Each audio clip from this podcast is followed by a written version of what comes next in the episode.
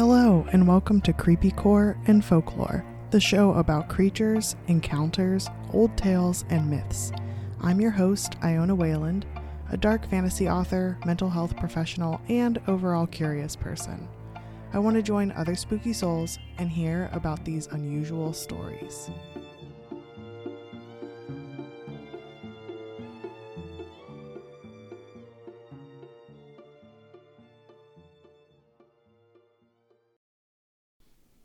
Hello, spooky soul. I hope you're doing okay. Yesterday, at least in the US, was Mother's Day. Um, and this is just one of those holidays that can bring up a lot for people. Um, I know for me, I kind of have some complicated feelings about it. Um, you know, it brings up those things for like that I think about for other people as well as myself, like just depending on what's going on, where there can be just a lot of background to it and it's like a lot more than meets the eye. So, like, do you have a mom? Are you close with her? Is she difficult to be around? Things like that.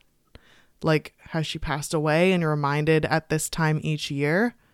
Maybe you have a healthy and strong bond with her, and it's hard to imagine giving back to someone who's already given you so much. Maybe you're celebrating a person who gave life to you. Maybe you're celebrating those who raised and supported you. And they might not necessarily be the same person. You might be able to celebrate a couple different people, but then there's like sadness with that too, because it's not like the quote traditional route and there's grief there. Maybe you're a mother yourself. Or maybe you can't physically be a mother. Maybe you've decided not to be a parent. Maybe you've lost a child. Maybe your animals are your baby or babies. Like, do you see how like complicated this can get? Like, it's it gets really intense, and so you can see how complex this holiday is and some of the nuances of it, and how tricky celebrating it can be. Um, so I really wanted this episode to kind of be a way to decompress from that holiday together. And you and I can look at Mother's Day through a folkloric lens. So, I'm going to start off with a bit of recent American history um, surrounding it and then get into the ancient background. And this will ultimately be a shorter episode because I've been doing the whole mermaid mermaids thing um and part 3 is coming out next week. Um and if you haven't listened to part 1 and part 2 yet i think i think you're really to like it. There was a lot more dark and twisty there than i originally realized. Um but i think that this is like kind of a, a way i've been kind of doing a weaving the two kind of things together where I'll have a mermaid mermaids episode and then an unrelated one that's based on something else so that we can really make that special episode 40 like a really wonderful thing and so I also don't inundate you with like 3 hours of mermaid discussion. But you're here listening to this so I'm pretty sure you probably wouldn't have cared if I had done it that way. But this is our little decompression after yesterday's holiday if you're a US person um, and I know different countries celebrate Mother's Day in different ways and um, also on different dates. So this is just going to be like Americanized, I guess. But I thought that the root of it is kind of interesting.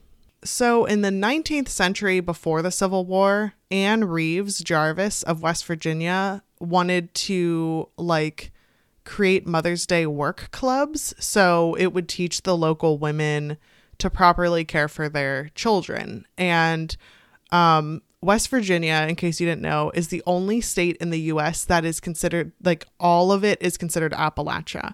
So each state usually the, uh, you base Appalachia off of where the Appalachian mountains mountain range is. Um, and I I live in Appalachia, um, but usually it's like a portion. So um, like the northern or western regions or the southern or eastern regions are like considered Appalachia. But West Virginia, the entirety of it is Appalachia. And if you don't know the background behind it, there's it's it's a pretty impoverished area, I have to say. Um, really great community at times. Um, there's a sense of belonging and wholeness, but there's also a sense of like making do with what you've got because there you kind of don't you kind of don't got a lot. Um, and so knowing how to care for children, um, I think everyone could benefit from parenting classes or learning alternative ways or new perspective of ways to care for children. But it's possible that there was so much like low class generational trauma that the proper care for children wasn't really known. And so Anne Reeves Jarvis wanted to make sure that she celebrated mothers and there was a place where they could come together and not be shamed, but also so that they learned how to properly like meal prep and change diapers and like make sure their reprimands weren't too difficult like weren't too harsh and causing um generational trauma and continuing that on. So I think that's a really powerful thing that she did. In 1868, Jarvis organized Mother's Friendship Day, and this is where she gathered mothers with former Union and Confederate soldiers. So, like, the mothers of the Union and Confederate soldiers, and they brought all of them together to promote reconciliation between themselves and their sons, because it was uh, and daughters too. Um, usually, it was the sons primarily that were doing the um, fighting. Um, I think that that I have complicated feelings um, about the Civil War and the Union and the Confederate, and like there's still repercussions of Confederacy now. Um, and that's like a whole other topic. But I do, even though I don't know if this would necessarily work per se, I do like that her focus was on like it really even though she didn't phrase it this way like the way i'm perceiving it is like she's stopping generational trauma from continuing or trying to in 1870 julia ward howe um, made the Mother's Day proclamation. And this was where mothers unite and promote peace. And so it was called Mother's Peace Day. And I had never heard of this before. And it's celebrated every June 2nd. In the 1870s, Juliet Calhoun, um, Mary Towles Sasseen, and Frank Hering wanted to focus on a Mother Day celebration of some sort, but I didn't find as much information about those three.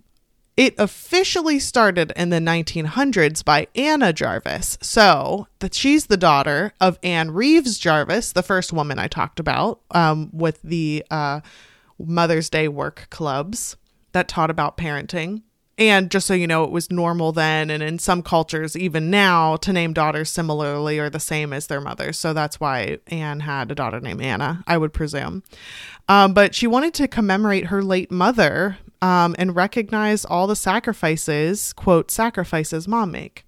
So this is where I'm going to be annoying again. Um, I'm I'm I have a big reaction to the word sacrifice. Um, I know this is not what she meant. I'm presuming this is not what she meant, but I just like really need to take a second and talk about it. Um, I don't like when people are made to feel like they're indebted to someone who gave them life and when they have no control over being alive. So I think it's sweet when people recognize and reflect on how their bio mother and or maternal figure like puts them first or how much they love them. Um, and I also do think some folks need to uh, be helped or prompted to reflect especially if they're little kids like oh you're look at how much your parent or your mom does or your maternal figure does or guardian like look how much she loves you and here's how she shows it um whether it's through actions or uh support or words like however it is that she does like like let's look at how much she loves you um, but for me, I'm careful when it comes to using the word owing or indebtedness language and I certainly don't think that should be the default statement of look how much mothers do for you, look at how much they sacrifice. One, I think it's reductive um, to all the incredible things mothers and maternal figures do to have it just be labeled as quote sacrifice all the time. Um, and two, there are shady people out there who take advantage and skirt criticism and accountability to hide behind this societal martyr version of them. So, okay, now I'm done. I am going to go back to the article and of course I'll make sure I list that. Um, but that's just my my my gut reaction to indebtedness language when having that paired up with motherhood or parenthood or care for somebody else. Um, so Anna Jarvis wanted to commemorate her late mother to honor all mothers, especially because Anne Reeves Jarvis did so much for the mothering community. She was like a huge part of it. She, you know, really wanted to commemorate her mom and have her legacy be caring for mothers. Um, she also, on top of that, noted how there were double standards when celebrating men's achievements and virtually none for women, um, especially if they like were homemakers or ran the household in some way on top of childcare. That's something that doesn't end. There's not like you don't clock in and clock out and then you can't like decompress or turn that off afterward. Like you're on all the time. And so I think that like her recognizing like how many achievements like oh so and so has been working here for 10 years and he got promoted and gets more uh, accolades or titles or income, but someone who was able to help a little human uh, exist and thrive and like explore for 10 years, there's no accolades for that. So, um, even though, of course, like I personally have accolades for it, like I'm like, whoa, go mom, but it's not something that's celebrated often by society, especially then. So she wanted to make that Mother's Day celebration. John Wanamaker financially backed Anna's celebration, and she held it in the Methodist Church in Grafton, West Virginia, as well as in John Wanamaker's retail stores. And it was an absolute hit. Thousands celebrated. Um, it became an annual holiday in 1914 when Woodrow Wilson officially established the second Sunday of May as Mother's Day.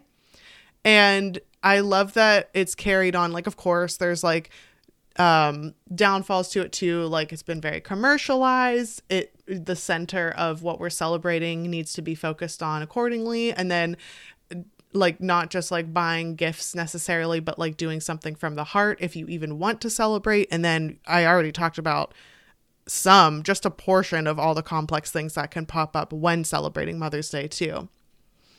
But that's a brief origin story in the US, um, but let's look at where it truly began. Originally, it was used to celebrate the Queen of Heaven or the ancient pagan mother goddess. Um, it was first recorded as a celebration in an ancient Greek festival dedicated to Rhea.